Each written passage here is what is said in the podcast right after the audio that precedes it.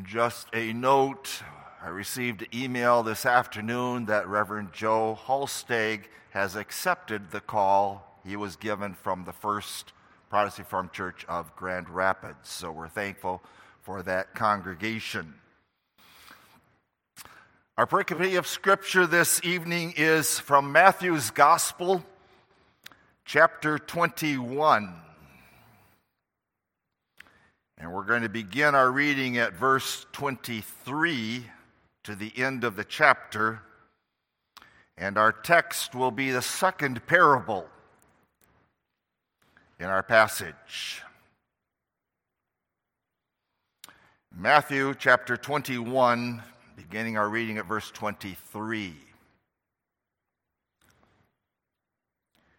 And when he, that is Jesus, come into the temple, the chief priests and the elders of the people came unto him as he was teaching and said, By what authority doest thou these things? And who gave thee this authority?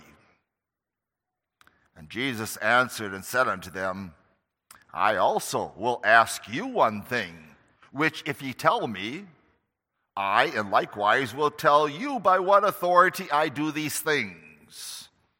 The baptism of John, whence was it? From heaven or of men? And they reasoned with themselves, saying, If we shall say, From heaven, he will say unto us, Why did you not then believe him? But if we shall say, Of men, we fear the people, for all hold John as a prophet. And they answered Jesus and said, We cannot tell. And he said unto them, Neither tell I you by what authority I do these things. But what think ye? A certain man had two sons. And he came to the first and he said, Son, go work today in my vineyard. He answered and he said, I will not. But afterward he repented and went. And he came to the second, and he said, Likewise. And he answered and said, I go, sir, and went not. Whether of them twain did the will of his father? They say unto him, The first. Jesus saith unto them, Verily I say unto you, that the publicans and the harlots go into the kingdom of God before you. For John came unto you in the way of righteousness, and ye believed him not. But the publicans and the harlots believed him, and ye, when ye had seen it, repented not afterward that ye might believe him. Here another parable. There was a certain householder which planted a vineyard and hedged it round about and digged a wine press in it and built a tower and let it out to the husbandmen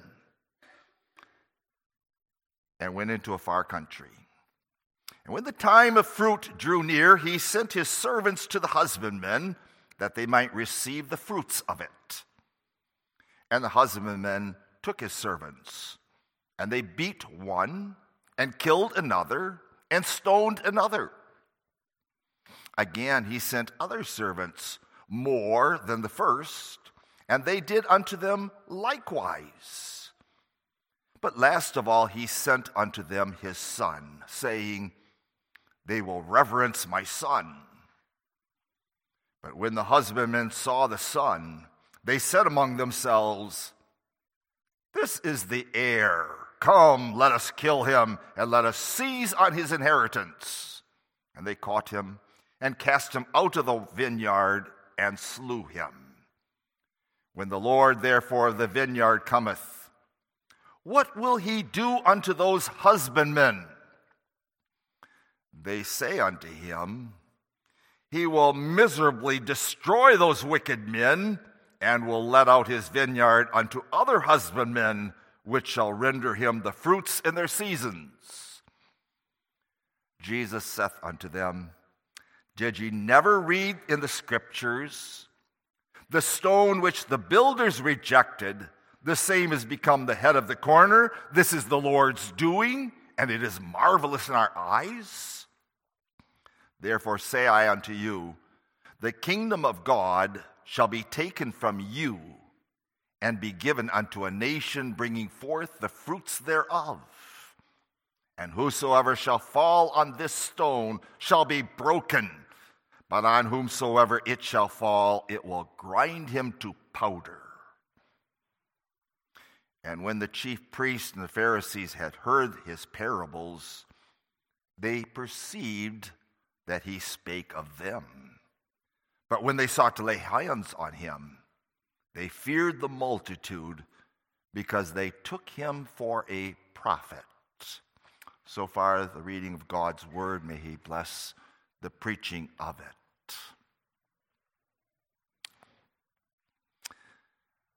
These two parables, and now this one in particular, were preached by Jesus only a couple days before his death.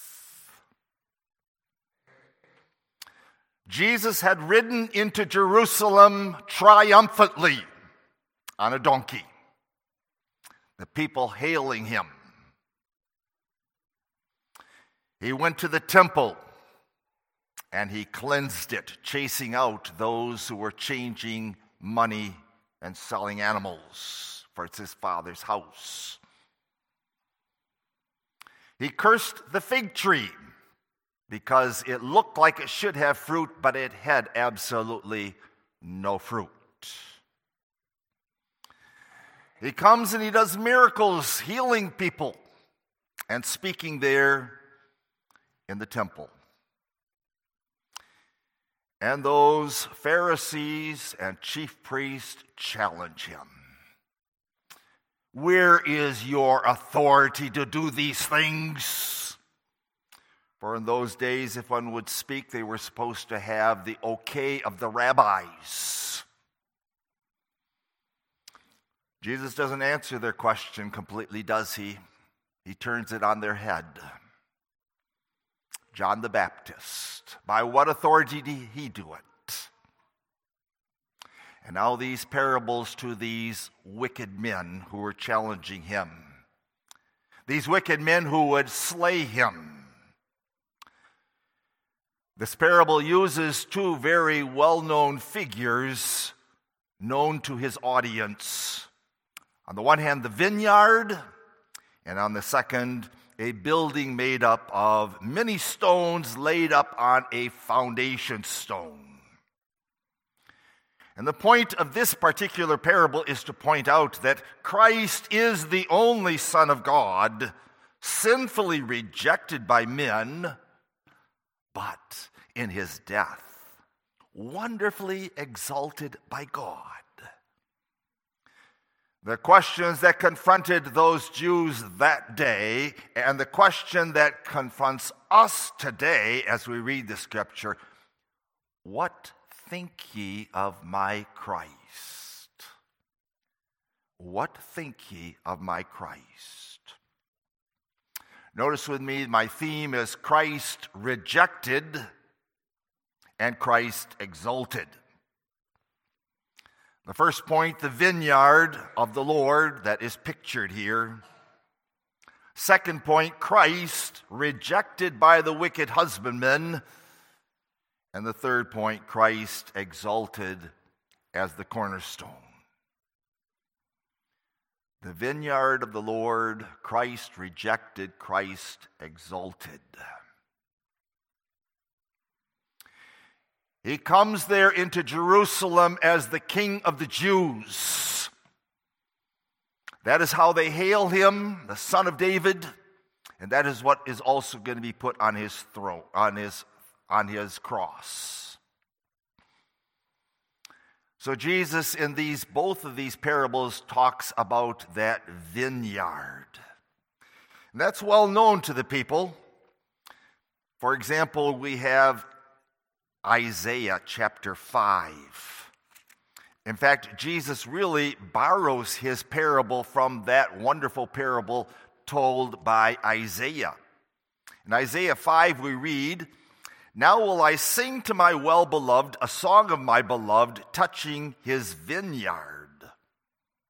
My well beloved hath a vineyard in a very fruitful hill. And he fenced it, and he gathered out the stones thereof, and planted it with the choicest vine, and built a tower in the midst of it, and also made a winepress therein. And he looked that it should bring forth grapes, and it brought forth wild grapes. And now, O inhabitants of Jerusalem and men of Judah, Judge, I pray you, betwixt me and my vineyard. What could I have done more to my vineyard than I have not done in it? Wherefore, when I looked that it should bring forth grapes, brought it forth wild grapes. And now go to, I will tell you what I will do to my vineyard. I will take away the hedge thereof and it shall be eaten up. And I will break down the wall thereof, and it shall be trodden down, and I will lay it waste. It shall not be pruned, neither digged, but there shall come up briers and thorns. I will also command that the clouds they rain no rain upon it. For the vineyard of the Lord of hosts is the house of Israel, and the men of Judah his pleasant plant.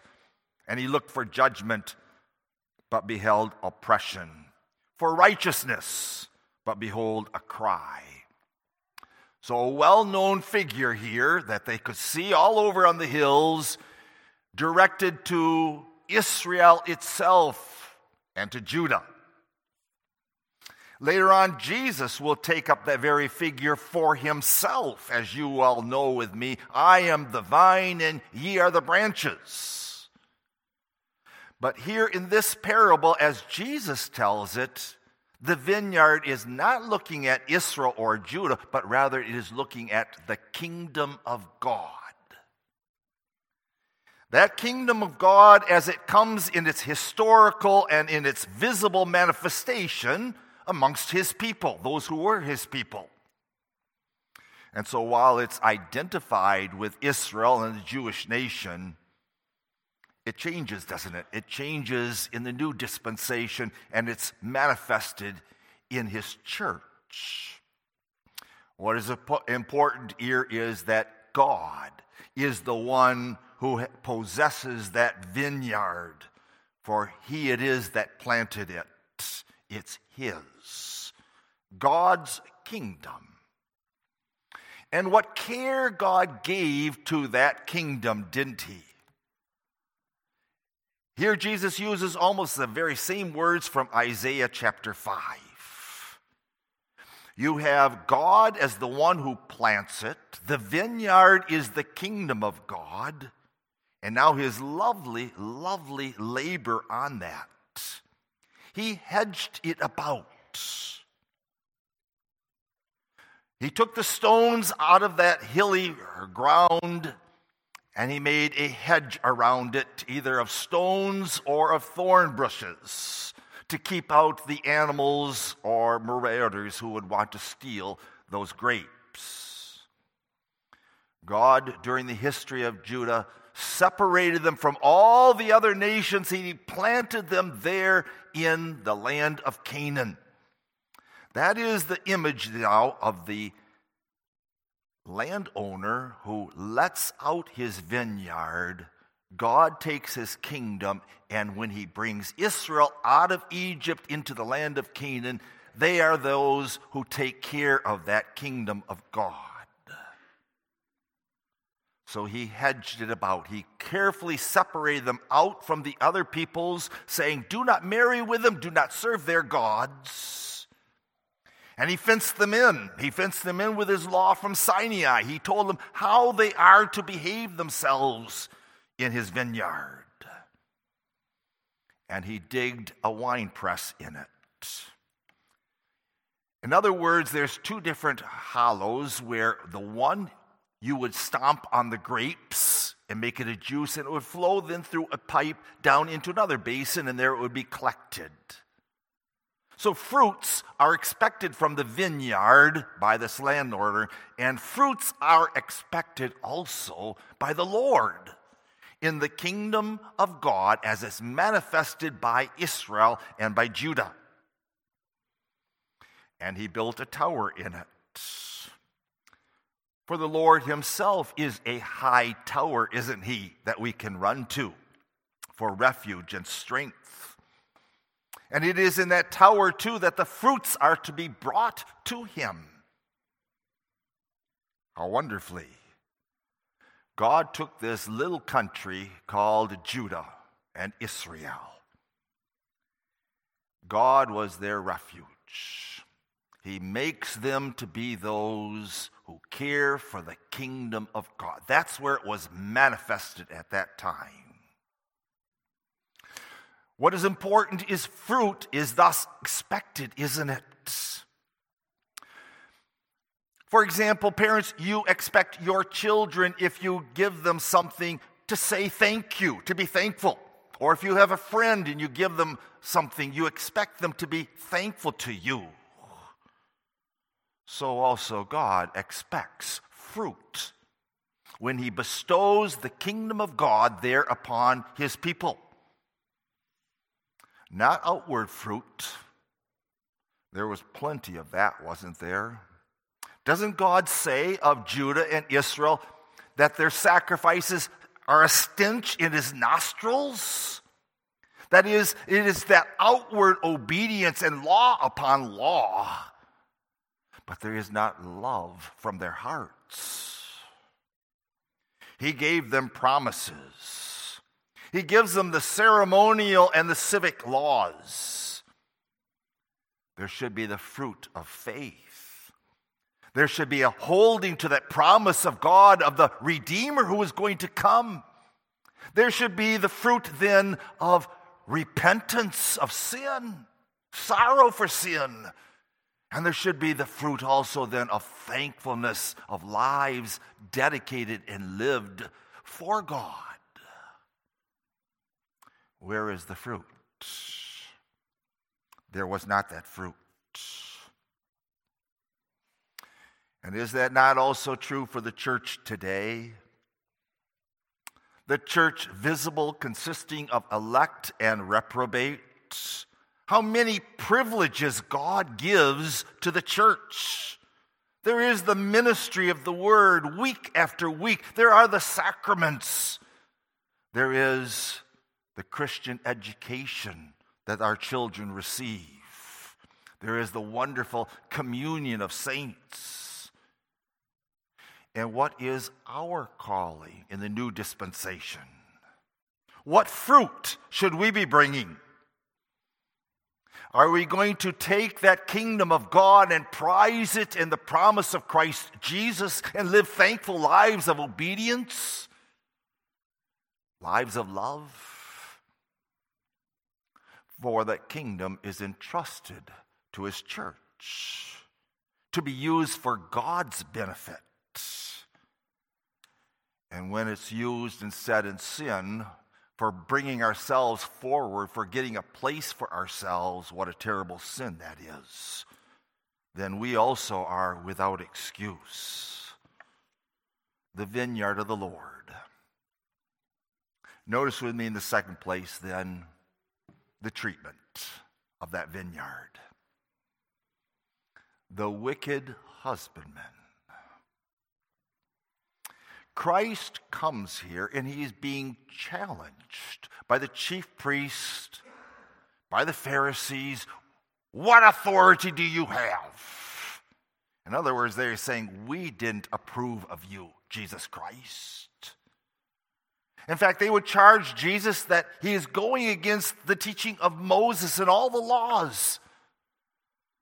Jesus doesn't go against them, but rather he is the fulfillment and he is the culmination of the law and the prophets. So Christ is not hostile to the Old Testament, but rather he is the fulfillment of it. But there are these wicked husbandmen. Jesus is looking at them in their eyes wicked husbandmen who are there to care for the kingdom of God. And when Jesus Christ comes, they're against him. And what Jesus is saying here, this is really nothing new. Isn't this what they have been doing all through their history? Beginning with Moses all the way to John the Baptist? For you see, these servants that the landowner is sending to his property to get the fruit, they were hurt. They were persecuted. They were killed. They were stoned. And one can go through the whole history of Israel and one finds that that is the way they treated the prophets who came to them. Christ standing here in that hostile relationship, they reject him as they have rejected all those before him. What a terrible thing this is. We can read of that in different passages of God's Word, of how they do that. I'm thinking way back already in Chronicles, Second Chronicles. We read there, moreover, all the chief of the priests and the people transgressed very much after all the abominations of the heathen and they polluted the house of the Lord, which he had hallowed in Jerusalem. And the Lord God of their fathers sent unto them by his messengers, raising up betimes and sending, because he had compassion on his people and on his dwelling place. But they mocked the messengers of God, and they despised his words, and they misused his prophets until the wrath of the Lord arose against his people, till there was no remedy. Yes, those husbandmen in our parable refer to especially now these Jewish leaders. Rather than bringing the people to Christ Jesus, they are scattering the sheep. They're turning them away from Christ. In fact, they said if anyone mentions the name of Jesus when they come to the sanctuaries or to the temple, they will be banished. But those wicked husbandmen are not just the Jewish leaders, but it is the whole of the nation of Judah. The whole nation. And God is going to take that kingdom of God away from the Jews and give it to another. Oh, notice, not everyone in the nation of Judah. There are the elect in Judah who love, who looked forward to the coming of Christ. Think of old Simeon and Anna, how they rejoiced. And think of the saints the apostles and those who would hear the words. Those husbandmen is the apostate Israel. For not all of Israel are Israel, are they? So it is not only the Jewish leaders, but it is the apostate Old Testament church, the nation of Judah, that are these wicked husbandmen.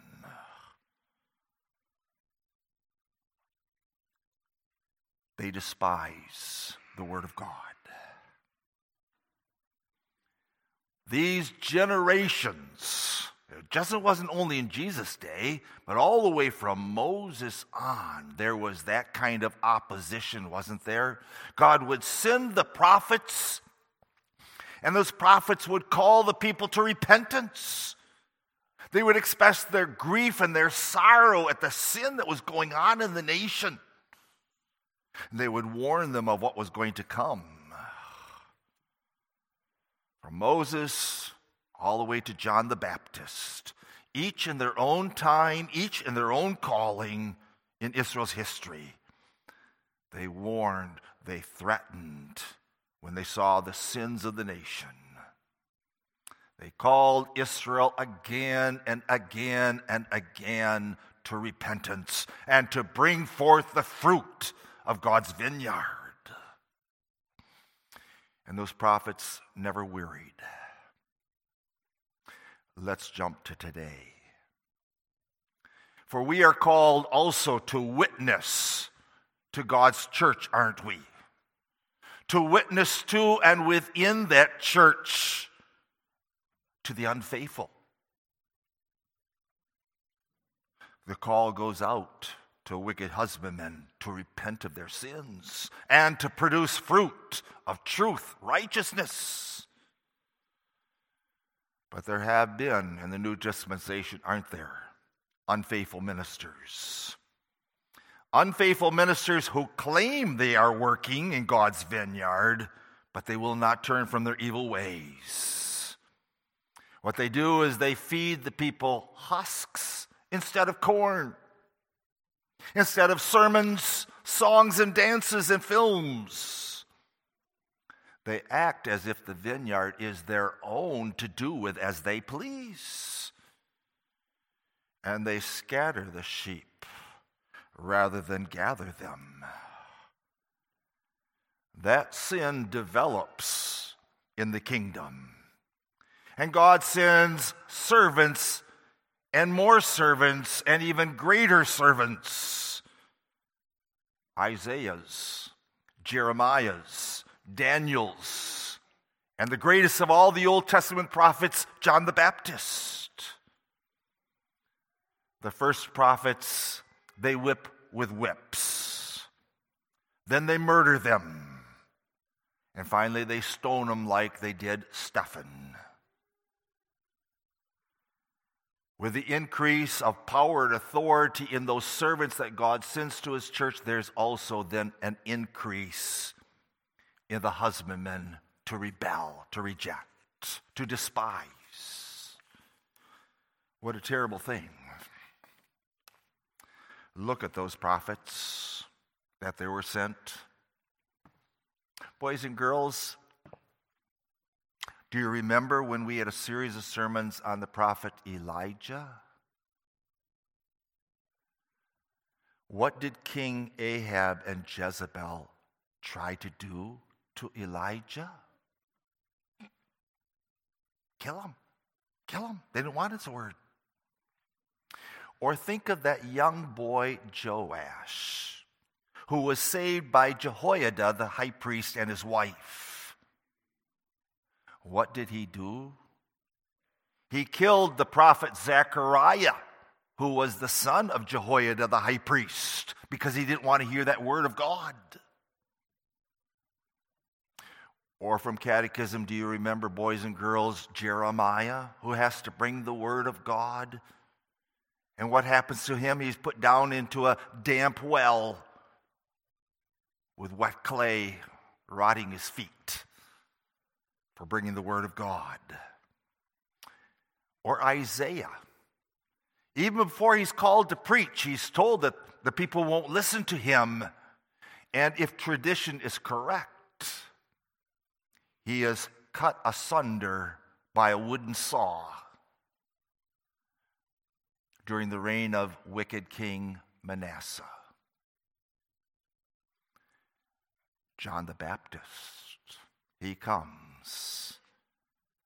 and he's thrown into prison, and his head is cut off. And the Jews didn't scream at that about that at all to Herod, did they? They kill the prophets, just as we read there in Second Chronicles chapter 36. And that's what Stephen also says, doesn't he, in Acts, when he's about to be stoned. Acts chapter 7, I believe it's verse 50 and 51.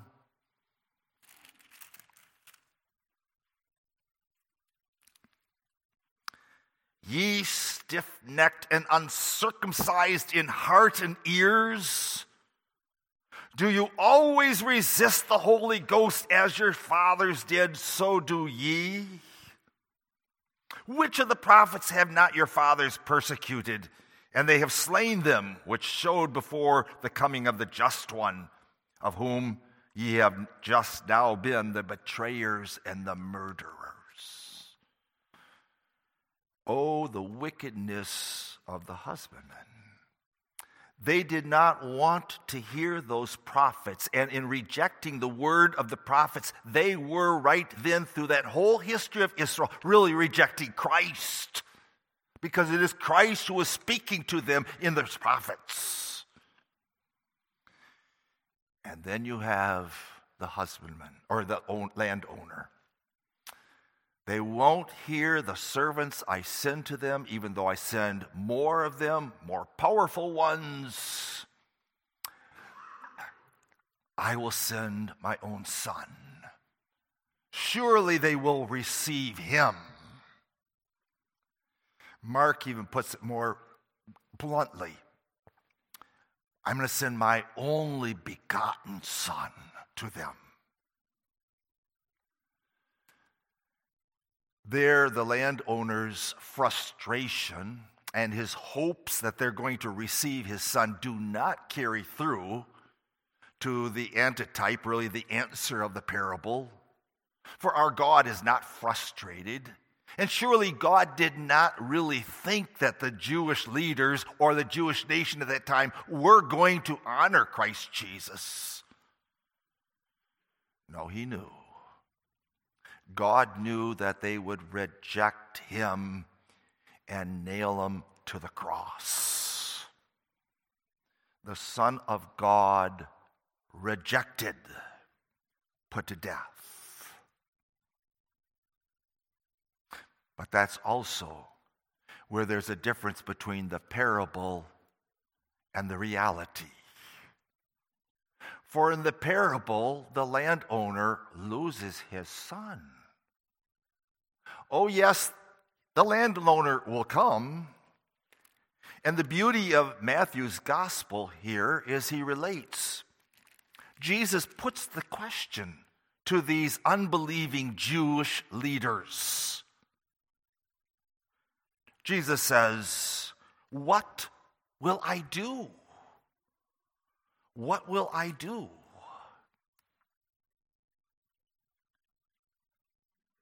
When the Lord of the vineyard cometh, what will he do unto those husbandmen? And they say unto him, He will miserably destroy those wicked men, and will let out his vineyard unto other husbandmen, which shall render him the fruits of their seasons by their own word.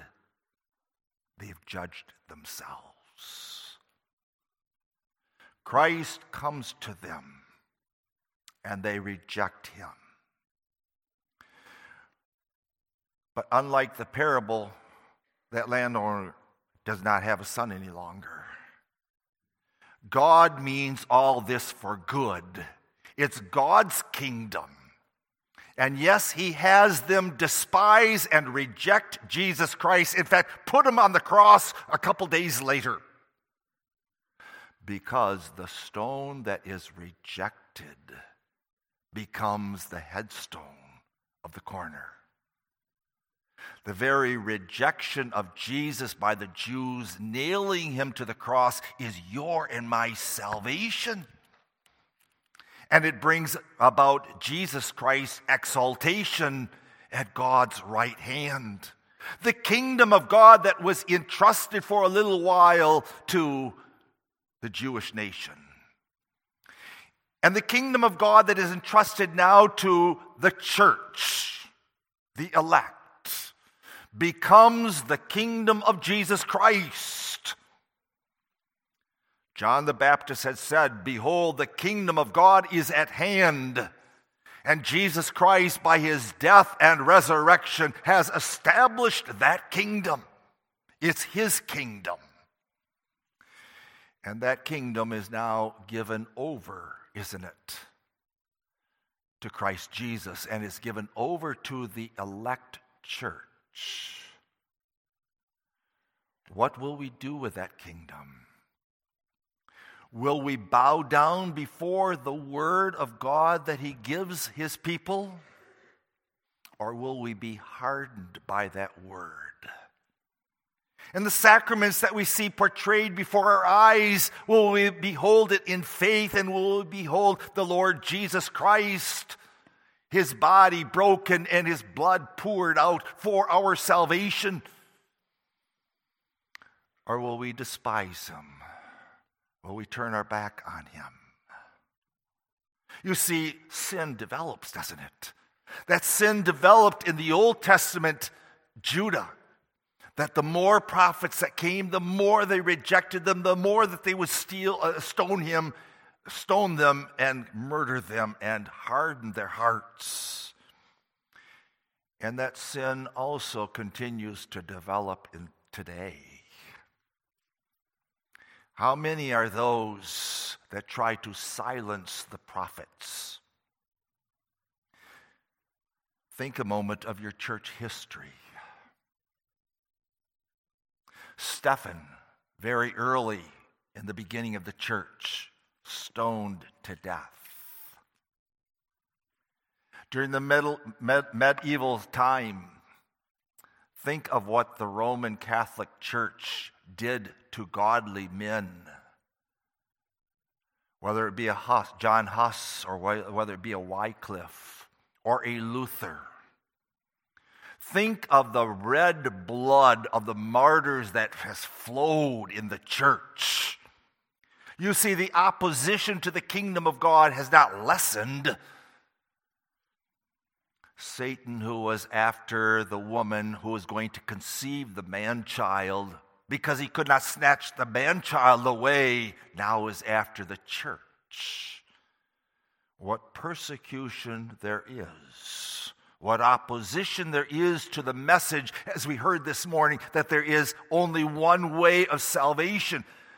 I tell you, people, that's not going to go over very well in our society as we continue as a society to become more engrossed in sin.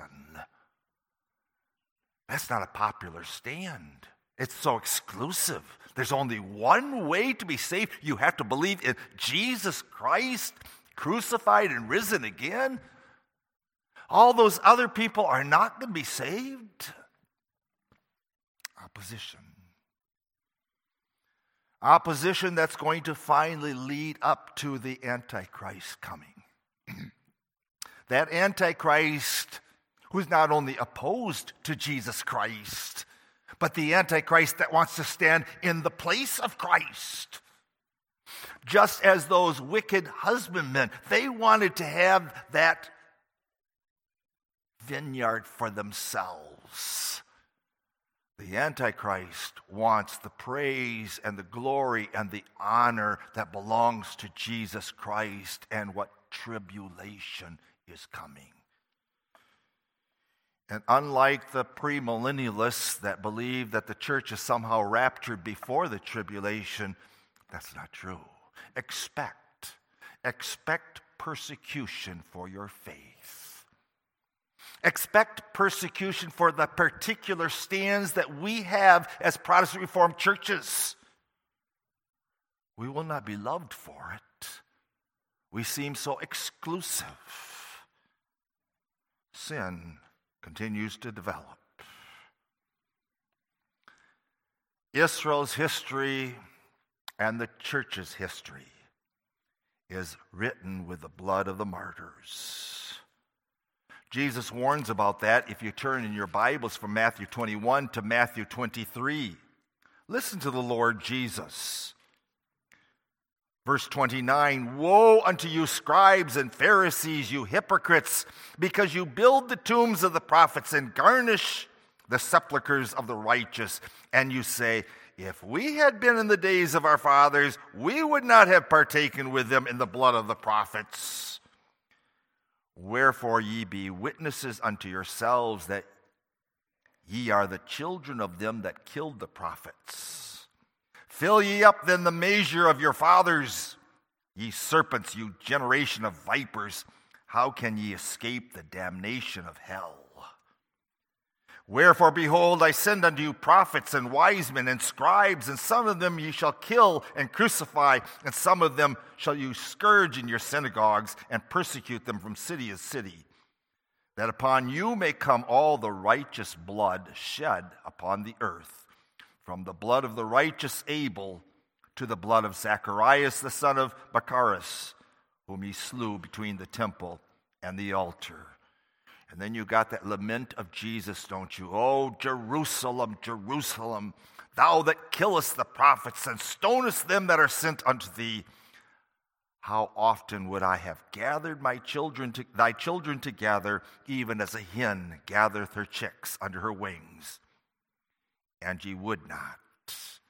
Behold, your house is left unto you desolate. For I say unto you, you shall not see me henceforth till ye say, Blessed is he that cometh in the name of the Lord. Persecution. Wicked husbandmen rejected Christ Jesus when he came in the flesh, but God uses it to exalt his Son as the Lord of his church. He is now the Lord of his kingdom, it is established and may we fall down and worship. What would be awful? What would be awful if we would shake our heads like this and say, oh, oh, oh, oh, oh those awful bad Jewish leaders, oh, those rebellious people in Judah. We would never do that. Be careful what you say with your mouth because you don't boast in your own strength. By the grace of God, may we be humbled when we hear the word of God when it talks about our sins. May we be filled with sorrow for our sins, our shortcomings, and then out of love and gratitude to our Lord, may we give our lives, our service, our talents, our time for the kingdom of God. the stone rejected is made by God the cornerstone. They looked at that stone and they said, Away with that stone, you can't build on that stone. And God says, Yes, I'm going to build that stone. And so Peter has that beautiful passage in 1 Peter chapter 2, doesn't he? How we are lively stones built upon that foundation of Christ Jesus. 1 Peter chapter 2 verse 5 and following Ye also, as lively stones, are built up a spiritual house, a holy priesthood, to offer up spiritual sacrifices acceptable to God by Jesus Christ.